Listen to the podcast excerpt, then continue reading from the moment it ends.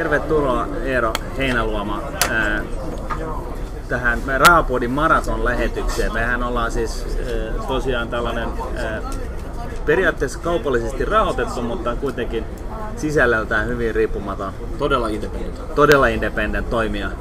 Otti sitten vähän niin kuin yleisradio. Se on. Ja itse asiassa Ihan ei, ei huono. Tämmöistä vertausta ei ole aikaisemmin tullutkaan. Mutta Ei, ei, mutta se oli aika hyvä Pienoissa mittakaavassa. Niin. jos me oltais vähän niin kuin tänne, Yleisradio saa rahoitusta, onko se 500 miljoonaa, niin Joo. täytyisi nyt saada samanlainen rahoitus, niin me saada se homma sitten me ei rokkaan. oltaisi niin pienessä mittakaavassa. Että nyt on Ei vaan se muuta kuin 20... paperi vetämään. Niin, minne se pitää lähettää? Eduskunta olisi semmoinen hyvä taho. Okei, Sitten me okei. tarvittaisiin pää, pääkonttori. Iso paja on täällä Ylellä, niin meillä olisi vielä isompi paja jossain.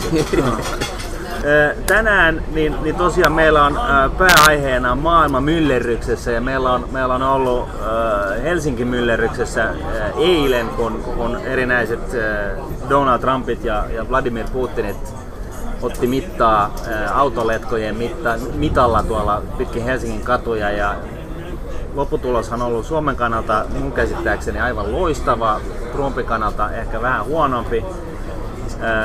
Ja, ja ylipäätänsä se Trumpin, Trumpin ulosanti viime aikoina on ollut vähän haastava. Ää, Mielellään kuultais vähän niin kuin sun näkemyksiä siitä, että missä tämä maailma nyt oikein menee, kun on, on Euroopan sisällä on Italian, Italiassa ongelmia, Brexit on päällä ja, ja tota, eh, populismi on, siellä on niinku valloillaan oikealla ja vasemmalla ja, ja tota, näyttää siltä, että mitkään vanhat pelisäännöt eivät oikein enää päde.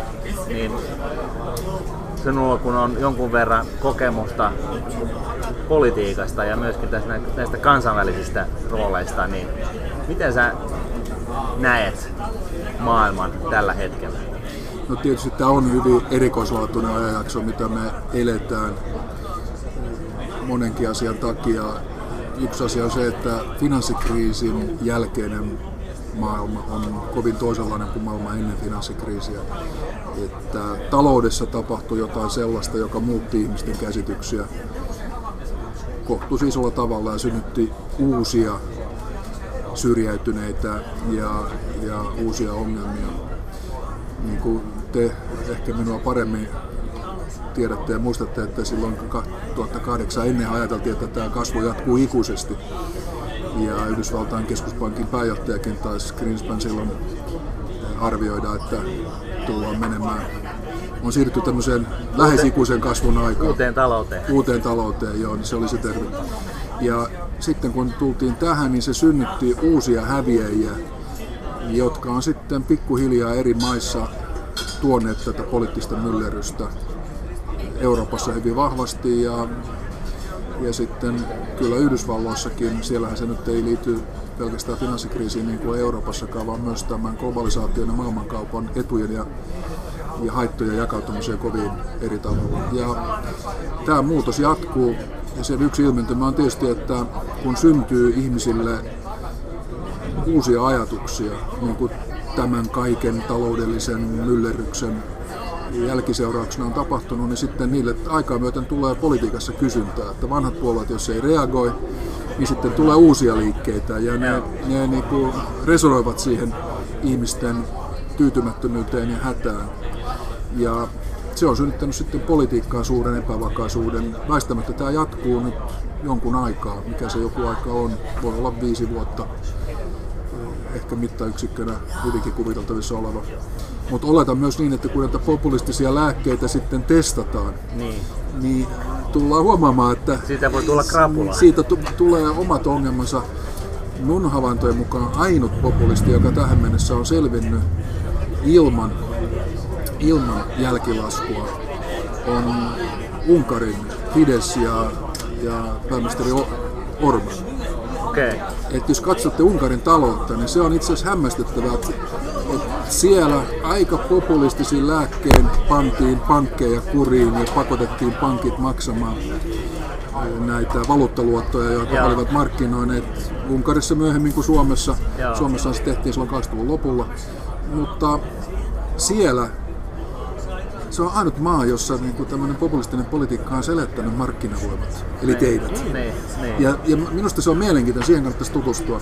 Mutta kaikkialla muualla tämä on johtanut siihen, ja oletan, että niin käy Britanniassakin tämän Brexitin myötä, että, että se helppo populistinen lääke, kun se nautitaan, niin sitten huomataankin, että siinä on sivuvaikutuksia, eli sivuvaikutukset saattavat olla suurempia kuin ne luvatut vaikutukset. Onko nämä nyt sitten niinku rakenteellisia? On, puhutaanko, jos me otetaan niinku tämä aikaperspektiivi, laitetaan muutaman kymmenen vuotta tähän niinku katsantaan, niin, niin tota, onko tämä niinku tällaista rakenteellista muutosta, talouden rakenteellista muutosta, muutosvastarintaa, josta syntyy näitä häviöjiä, että et me ollaan niinku, puhutaan robotiikasta ja puhutaan digitalisaatiosta ja, ja, ja tällaisista asioista ja, ja, tota, ja, ja kysymys kuuluu, että onko tässä niinku poliittisesti on vaikea ajaa läpi niinku rajuja rakenteellisia muutoksia, niin silloin talous ei välttämättä uudistu ja sitten syntyy tällaisia kipukohtia ja syntyy häviäjiä.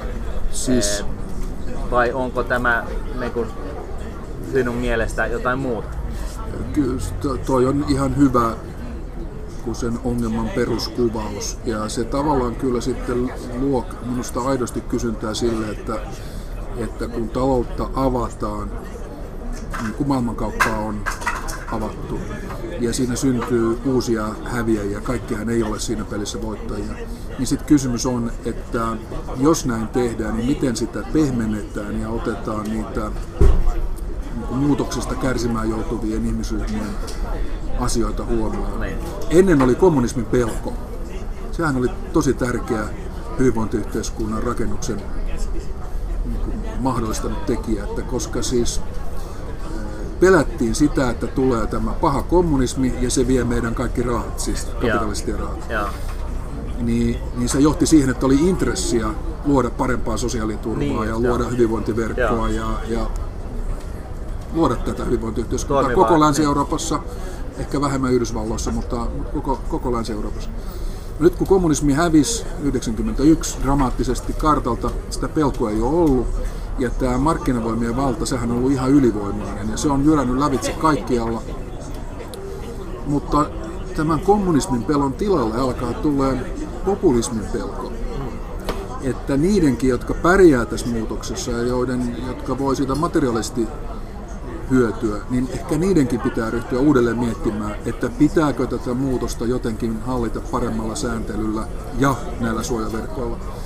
Ja tätä muutosta mä odotan suurella mielenkiinnolla, tullaanko se näkemään. Jos sitä ei nähdä, niin sitten tämä vapaakaupan ja tietty globalisaation kritiikki tulee jatkumaan ja se tulee purkautumaan puoliväkivaltaisesti, en tarkoita fyysistä väkivaltaa, mutta rakenteiden järkkymisenä, Ja. joka näkyy Italian vaalituloksessa, joka näkyy Brexit-äänestyksessä ja joka näkyy Trumpin esinnousussa. Ja, joten siis toivon, että tulee viisaita kapitalisteja ja sijoittajia. Eikö Macron ole yksi sellainen?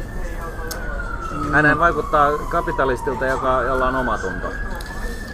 Macronista on musta ennenaikaista vielä sanoa, mikä on saldo. Se on selvää, että se on vähintäänkin mielenkiintoinen, ja, koska hän toisaalta antaa ikään kuin Ranskassa markkinavoimille lisää tilaa. Joo. Mutta, ja sitten toisaalta hän on myös sitten heikentänyt näitä kollektiivisen suojan mekanismeja, niin kuin ammattiyhdistysliikkeen asemaa.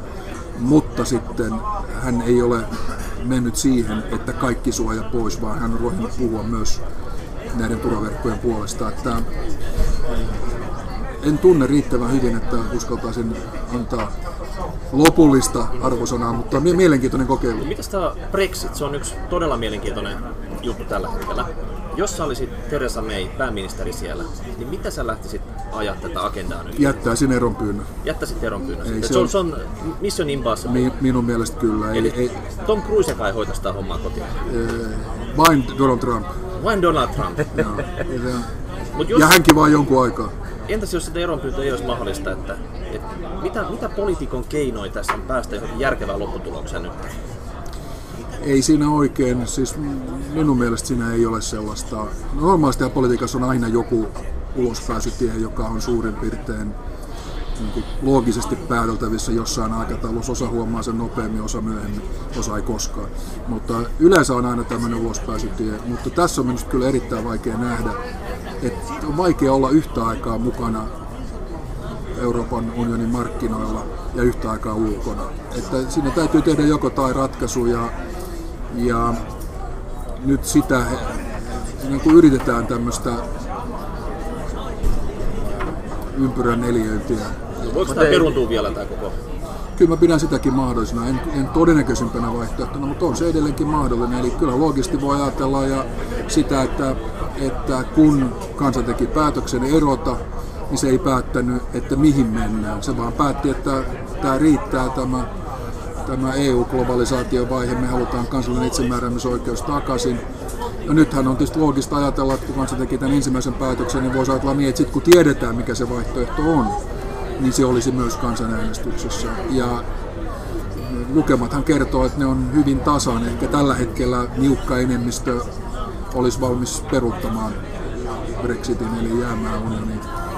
Mutta kyllä se säilyy vaihtoehtojen joukossa ja Britanniassahan on tullut jo poliittisia voimia, jotka on ryhtynyt vaatimaan tätä, että, että uusi kansanäänestys sitten kun tämä neuvottelutulos on olemassa, jos se on koskaan olemassa. Niin. Siis Euroopan puolelta on ollut aika siis kovaa retoriikkaa, että tota, toisaalta, että, että, tota, että ei haluta rankaista millään tavalla ja näin, mutta sitten toisaalta just tämä, että ei, ei sellainen käy tietenkään. Sehän on poliittinen mahdottomuus, että voittaisiin antaa niin Britannialle mahdollisuus poimia rusinat pullasta, koska silloinhan se tietää, mihin, mihin se johtaa. Ja, ja tota, tavallaan tämähän on niin kuin täydellinen niin kuin, vaikka mihin tuli ulos ja sanoi Brexit, mihin Brexit, että niin lähtökohtaisesti hän on niin kuin sitoutunut sen, sen niin kuin idean taakse, että Britannia otetaan ja irrotetaan vaikka väkisin EUsta ja sillä hyvä, mutta nyt kun realiteetti takaa tulee vastaan, niin... Se on, se on vaikea kysymys, että tavallaan mä ymmärrän tietysti EU-kannan, mutta kun mä olen vain kansanedustaja, niin mä voin ajatella vähän vapaammin. Sinällänsä voisin ymmärtää näkökohtia, jossa esimerkiksi tähän työvoima, tähän tavaroiden ja palvelusten vapaaseen liikkuvuuteen ei samalla tavalla sidottaisi työvoiman vapaata liikkuvuutta. Ei se minusta ole mahdoton ajatus. Sehän on, on se iso kivi kengässä. Onko tässä se kuuluisa poliittinen kompromissi, jos tämmöinen tulisi sitten? Sitä se voisi olla, mutta mä en usko, että unioni taas tekee sitä. Et itse voisin nähdä sen mahdollisena, koska en mä ymmärrä, että se on Euroopan unionin su, niin kuin suuri etu tai välttämätön vaatimus, että kun ollaan yhtenäisillä markkinoilla, niin myös työntekijöiden pitää omata vapaa-oikeus mennä, tai sanotaan että yrityksillä pitää olla vapaa-oikeus omata työvoimasta haluaa.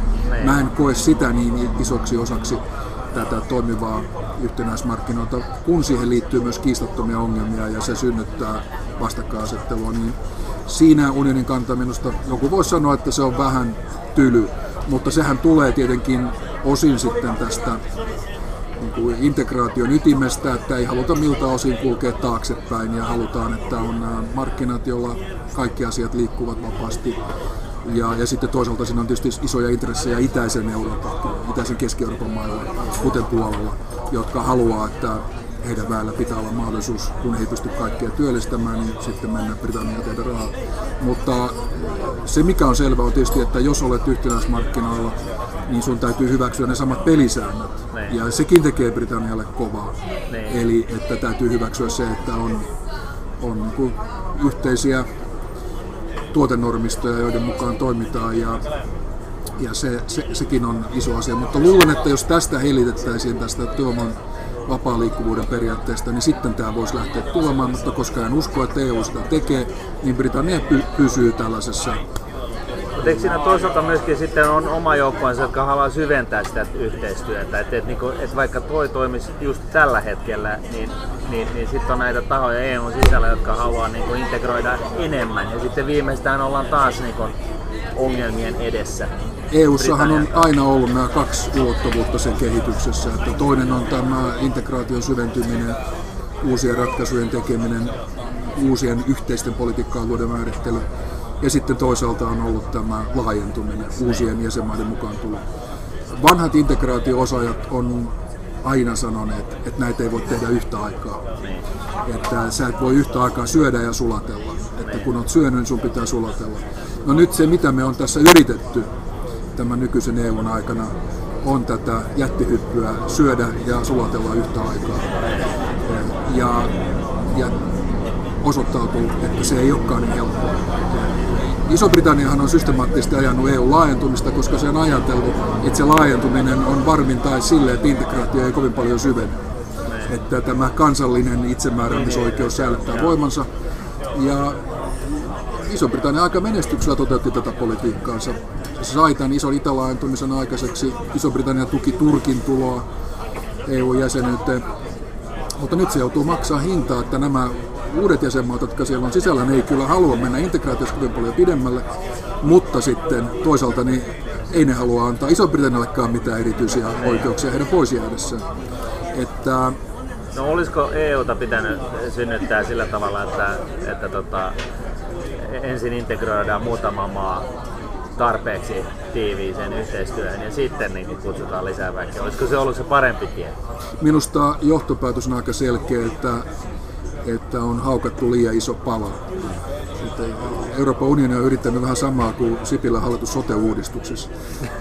Pannaan kaikki asiat kerralla pakettiin ja uudistetaan koko systeemi. Ja sitten kun yrität tehdä tätä, niin tulee ruoansulatusvaivoja Niin. ja systeemi ei toimikaan.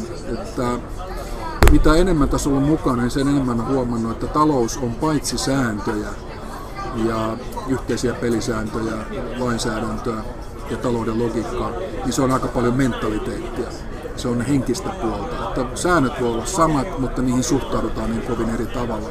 Itse ajattelen niin, että unionin eteenpäin menon kannalta välttämätöntä, että ihmiset henkisessä mielessä tulevat enemmän samanlaisiksi, että heillä on enemmän samanlainen normisto siinä, miten asioita hoidetaan kuin mitä tällä hetkellä on, ja joka se ei tule vain täältä sääntöjen puolelta. Jos menet nimeltä mainita vaikkapa Kreikkaa, joka on minun suuri ihanteeni, niin minä äärimmäisesti pidän kreikkalaisesta. Mutta jos menet tänäkin päivänä, niin kyllä vaikea on saada taksikuljettajalta taksikuljettia. Kaiken sen jälkeen, mihin he ajautuvat, niin edelleenkin se henkinen mentaliteetti lähtee kuitenkin siitä, että, että pykälä on pykälä ja käytäntö on käytäntö. Joo. Pitäisikö Suomen ja Saksan ää, perustaa ää, tiivis EUn sydän? En usko, että se on mahdollista ja, ja eikä se ehkä ole ratkaisu, mutta, mutta selvä on, että tämä yhdentyminen tulee edellyttää enemmän aikaa kuin mitä monet valtiojohtajat on ajatellut. Ja Repeääkö EU ennen sitä? en usko, että se repee, mutta me joudutaan hyväksymään se, että tulee tämmöinen eri kehien Eurooppa. Että kun Suomenkin politiikka on ollut koko jäsenyyden ajan sitä, että, että unionissa pitää tehdä ratkaisuja, jotka koskee kaikkia ja eikä haluta hyväksyä sitä, että, että syntyy tilanteita, jossa ikään kuin jotkut maat lähtevät tekemään sitä, mitä pitävät oikeana ja sitten toiset ei lähde, niin tämä eri kehien Eurooppa, erilaisen tiivistyvän yhteistyön Eurooppa on ainut ulospääsytie tästä. Jos nimittäin vaaditaan sitä, että tämä tuhatjalkainen norsu, niin että kaikkien jalkojen pitää yhtä aikaa nousta, jotta voidaan hypätä eteenpäin, niin me ei tulla näkemään mitään kehitystä. Joten, ja sitten on niitä, jotka on niin voimakkaasti vastaan näitä uusia integraatioratkaisuja, että ei heidän mielipide tule muuttumaan. Eli täytyy luopua tästä yksimielisyyden ajattelusta ja hyväksyä se, että niin kuin osittain on jo tehty, vaikkapa nyt sitten yhteisen rahan muodossa, eihän siinä kaikki ole mukana. Vapaassa liikkuvuudessa Schengenissä ei ole kaikki mukana. Et täytyy hyväksyä, että näin on ja silloin varmasti euroryhmän sisälle tulee se iso kysymys, että voiko euroryhmä osittain jakaantua, niin jotkut menee pidemmälle. Ja itse ajattelen, että yksi sellainen alue, jossa näin voi tapahtua, koskee tätä, tätä yritysten verotusta. Se on mi- mielenkiintoinen juttu, mutta kyllä loogisesti tulee siihen johtopäätökseen, että voisi olla suuri yritysten etu ja, ja talouden tehokkuuden etu se, että meillä olisi yritysverotuksessa sama Samat säännöt. samat säännöt, sama veropohja, jolloin ei tarvitse palkata isoa joukkoa lakimiehiä katsomaan jokaisen maan verojärjestelmää. koskee varmaan tämmöisiä Euro, EU sisällä Irlanti, Luxemburg on tämmöisiä maita, jotka vähän kilpailee muita vastaan sitten tietyissä Hollanti. asioissa. Hollantikin. Hollanti tekee Hollanti, erittäin joo. älykkäästi tätä, että se on niin kuin muodollisesti todella siis niin kuin rintamassa mukana ja puhuu kaiken hyvän puolesta. Ja sitten se rakentaa yritysverotukseen näitä loopholeja, jossa sitten sanotaan, että by the way, niin meille jos tulette, niin voitte näitä henkisiä Mutta sä oot sen puolesta, eli tavallaan yksi EU, yhdet säännöt sitten tässä Mä oon sen puolesta, että, että kyllä perussäännöt pitää olla samat kaikille. Ne koskee ja tietysti markkinatalouden yleisiä periaatteita ja, ja sitten ihmisoikeuskäsityksiä, demokratiaa ja tällaisia. Mutta sitten uskon kyllä, että suhteessa näihin tähän integraation tiivistämisen logiikkaan, niin, niin että niille, jotka haluaa mennä eteenpäin, täytyy tehdä se mahdolliseksi kuitenkin niin, että se pysyy avoimena, että se ei ole suljettujen blokkien luomista, vaan sitten jos mennään eteenpäin niin, että kaikki ei tule mukana, niin myöhemmin on mahdollisuus liittyä vaikkapa joihinkin yritysveroratkaisuihin. Miten nyt, että jos otetta, perotetaan tätä perspektiiviä vielä ja mietitään tätä niin kuin globaalia tilannetta, EU vastaan Yhdysvallat, Venäjä, Kiina. Nythän on, niin kuin, EU taitaa olla Kiinan suurin vientimaa ja toisinpäin, niin, niin Kiina on vissiin EUn toiseksi suurin vientikohde. Ja, ja tota, tuntuu vähän siltä, että tässä niin kun Trump on aloittanut keskustelut Pohjois-Korean kanssa ja nyt, nyt sitten käy niin kun Venäjän kanssa yrittää alkaa veljeilemään ja saada asioita läpi. Ja yrit, vaikuttaa siltä, että nämä niin isot blokit on niin vähän liikenteessä, että tässä on niin kun, Yhdysvallat heikkenemään päin ja, ja tota, EUlla on, on niinku tavallaan vaikka on ongelmia, niin sit toisaalta on, voisi liittoutua niinku Kiinan kanssa ja tämä niinku pelikenttä voisi vähän niinku, ei olla enää niinku länsi-itä, vaan niinku ehkä jollain tavalla muulla. Tavalla siis järjestelmä. tässähän on eletty semmoista maailmanpolitiikan isojen mannerlaattojen muutosaikaa pidempään. Et kylmäsodan jälkeen näytti jonkun aikaa siltä, että tulee vain yksi keskus, joka on Yhdysvallat, jonka talous on ylivoimainen, sotilainen suorituskyky ylivoimainen, ja johon niin kaikki ripustautuu tavalla tai toisella. Ja sitten oli tietysti jopa oletusarvo vähän, että sinne voisi tulla joku harmonia, että tulisi samat säännöt kansainvälisessä kanssakäymisessä voimaan. No, se, sitten mitä tuli me... George W. Ja sitten tuli, niin, sitten tuli monta tekijää. Tuli tämä Irakin sota, joka, joka on lähi epävakauden ehkä kuitenkin suurin tekijä, mitä me ongelmista tällä hetkellä nähdään. Kaikki sen jälkiseuraukset, pakolaisalto, Syyrian epävakautuminen seurasi siitä, että nämä eh, Ira, Irakissa hävinneet voimat niin järjestäytyvät ja niistä osa siirtyi Syyriaan. Ja sitten on tullut tämä Kiinan valtaisa nousu, ja maailma minun mielestäni alkaa siirtyä moninapaisempaan suuntaan. Ja tämä on... Tarkoittaa, se hyvä vai huono? Minusta se on hyvä. Minusta se on hyvä. Se, ja mä oletan kyllä, että se maailmanhistorian iso kehitys on se, että ensin mennään tähän moninapaiseen suuntaan. Ja sitten jossain vaiheessa se integraatio jatkuu ja sitten haetaan sitä suurinta, suurinta yhteistä nimittäjää ja, ja että se johtaa sitten YK-järjestelmien vahvistumiseen aikaa myöten, mutta tässä välivaiheessa tämä on vaikea vaihe, koska kukaan ei halua antaa vanhaa pois, ja nämä nousevat valtiot, ennen kaikkea taloudeltaan nousevat valtiot, vaatii suurempaa osuutta, koskee paitsi Kiinaa, niin sitten näitä Brasiliaa, Intiaa, Etelä-Afrikkaa ja niin edelleen. Mitäs tapahtui Helsingissä eilen? 30-luvulla oli Molotov-Ribbentrop, tämmöinen salainen sopimus, mikä solmittiin. Saksan Neuvostoliitto, eilen Kool oli Jenkit, Venäjä, siellä oli paikalla myös ulkoministeri Lavrov ja Pompeo. Et lähtikö Air Force One kotimaahan nyt tota, kassakaapissa joku tämmöinen salainen sopimus ei, ei lähtenyt, ei lähtenyt. Se on minusta siis, se on jännä miten maailma on kun salaliittoja kun ryhtyy puhumaan, niin on aina iso joukko, jotka ryhtyy uskomaan niihin. Ja meillä semmoinenkin oletus, että tämä oli itse asiassa tämä New Yorkin isku 2011, että se oli Yhdysvaltain hallinnon suunnittelema. Joo. Ja, ja siihen uskoo ihmisiä. Niin tämä on musta vähän samaa luokkaa. Ihan vakavasti otettavat tarkkailijat puhuu, että etukäteen jo, että nyt maailma jaetaan. Ei semmoisia jakosopimuksia ole enää tehtävissä. Ei maailma ole se, mitä se oli ennen toista maailmansotaa tai toisen maailmansodan jälkeen. Ei Yhdysvaltain presidentti pysty sopimaan maailman jaosta yhtään mitään, koska jos hänellä ei ole siihen kongressin suostumusta näihin ratkaisuihin, niin eivät ne tule sitomaan Yhdysvaltain politiikkaa. Ei edes nyt, puhumattakaan sitten seuraavan, seuraavan presidentin aikana. Se aika on ohi. Pienempiä ratkaisuja voidaan tehdä, mutta minun mielestäni tämä pelkotilan lietsominen on, se on käsittämätöntä ja ei se vastaa todellisuutta en itse nähnyt, että tuossa kokouksessa olisi voitu sopia mitään sellaista, joka olisi objektiivisessa mielessä pidemmällä aikaa ajatella jotenkin ongelmallista esimerkiksi Euroopalle. Silloin kaksi, kaksi tuntia kahden kesken sovittiin jotakin, mistä kukaan ei tiedä sitten. Tämä avaa oven tämmöiseen salaliittoteoriaan. Tulkit tietää, mutta eivät kerro. No, Tulkit, mutta, tulkit on likvidoitu, sitten? no, mutta kyllähän tekin kokoonnutte ilman kameroita.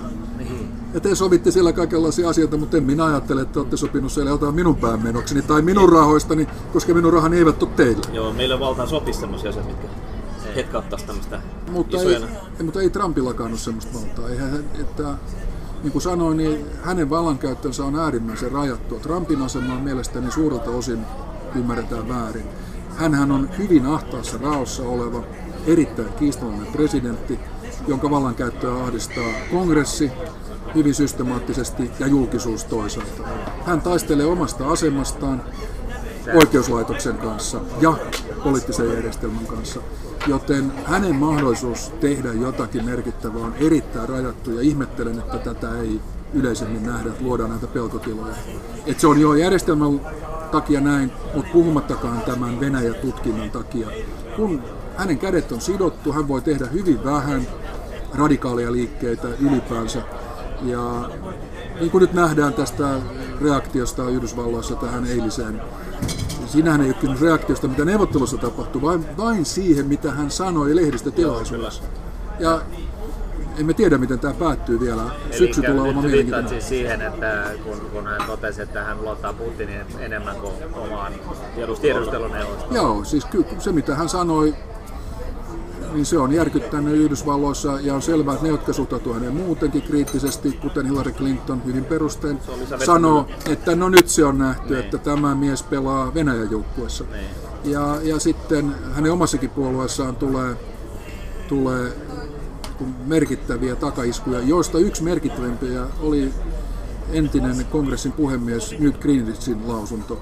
Että hänhän sanoi, että tämä, tämä Trumpin esiintyminen on, on valtaisa virhe ja se pitää korjata nopeasti. Hän on tähän saakka ollut lojaaleista lojaalein kannattaja. Että se ku- ku- kuvaa, että Trump on hyvin ahtaalla. Nyt odotetaan, että sieltä tulee ehkä ennen Yhdysvaltain kongressivaaleja näistä Müllerin tutkimuksista lopputulos. Emme tiedä, johtaako se. No hei, kaikesta me huomataan, että maailma on myllerryksessä, että tämmöistä uutisvirtaa tulee koko ajan. Sitä tulee ja, ja Twitteristä ja milloin mistäkin. Kyllä. mutta sitten huolimatta sanoisin, että pitkässä juoksussa ja jo keskipitkässäkin juoksussa maailma menee parempaan suuntaan. Joo. Hieno homma. Noin Joo, sanoin. näihin, näihin sanoihin. Tota, kiitoksia Eero Heinäluoma. Nyt on Kiitoksia. globa, globaali näkemys saatu tähän Rahapodi Liveen. Hienoa. Kiitoksia, oli mukava olla. Joo.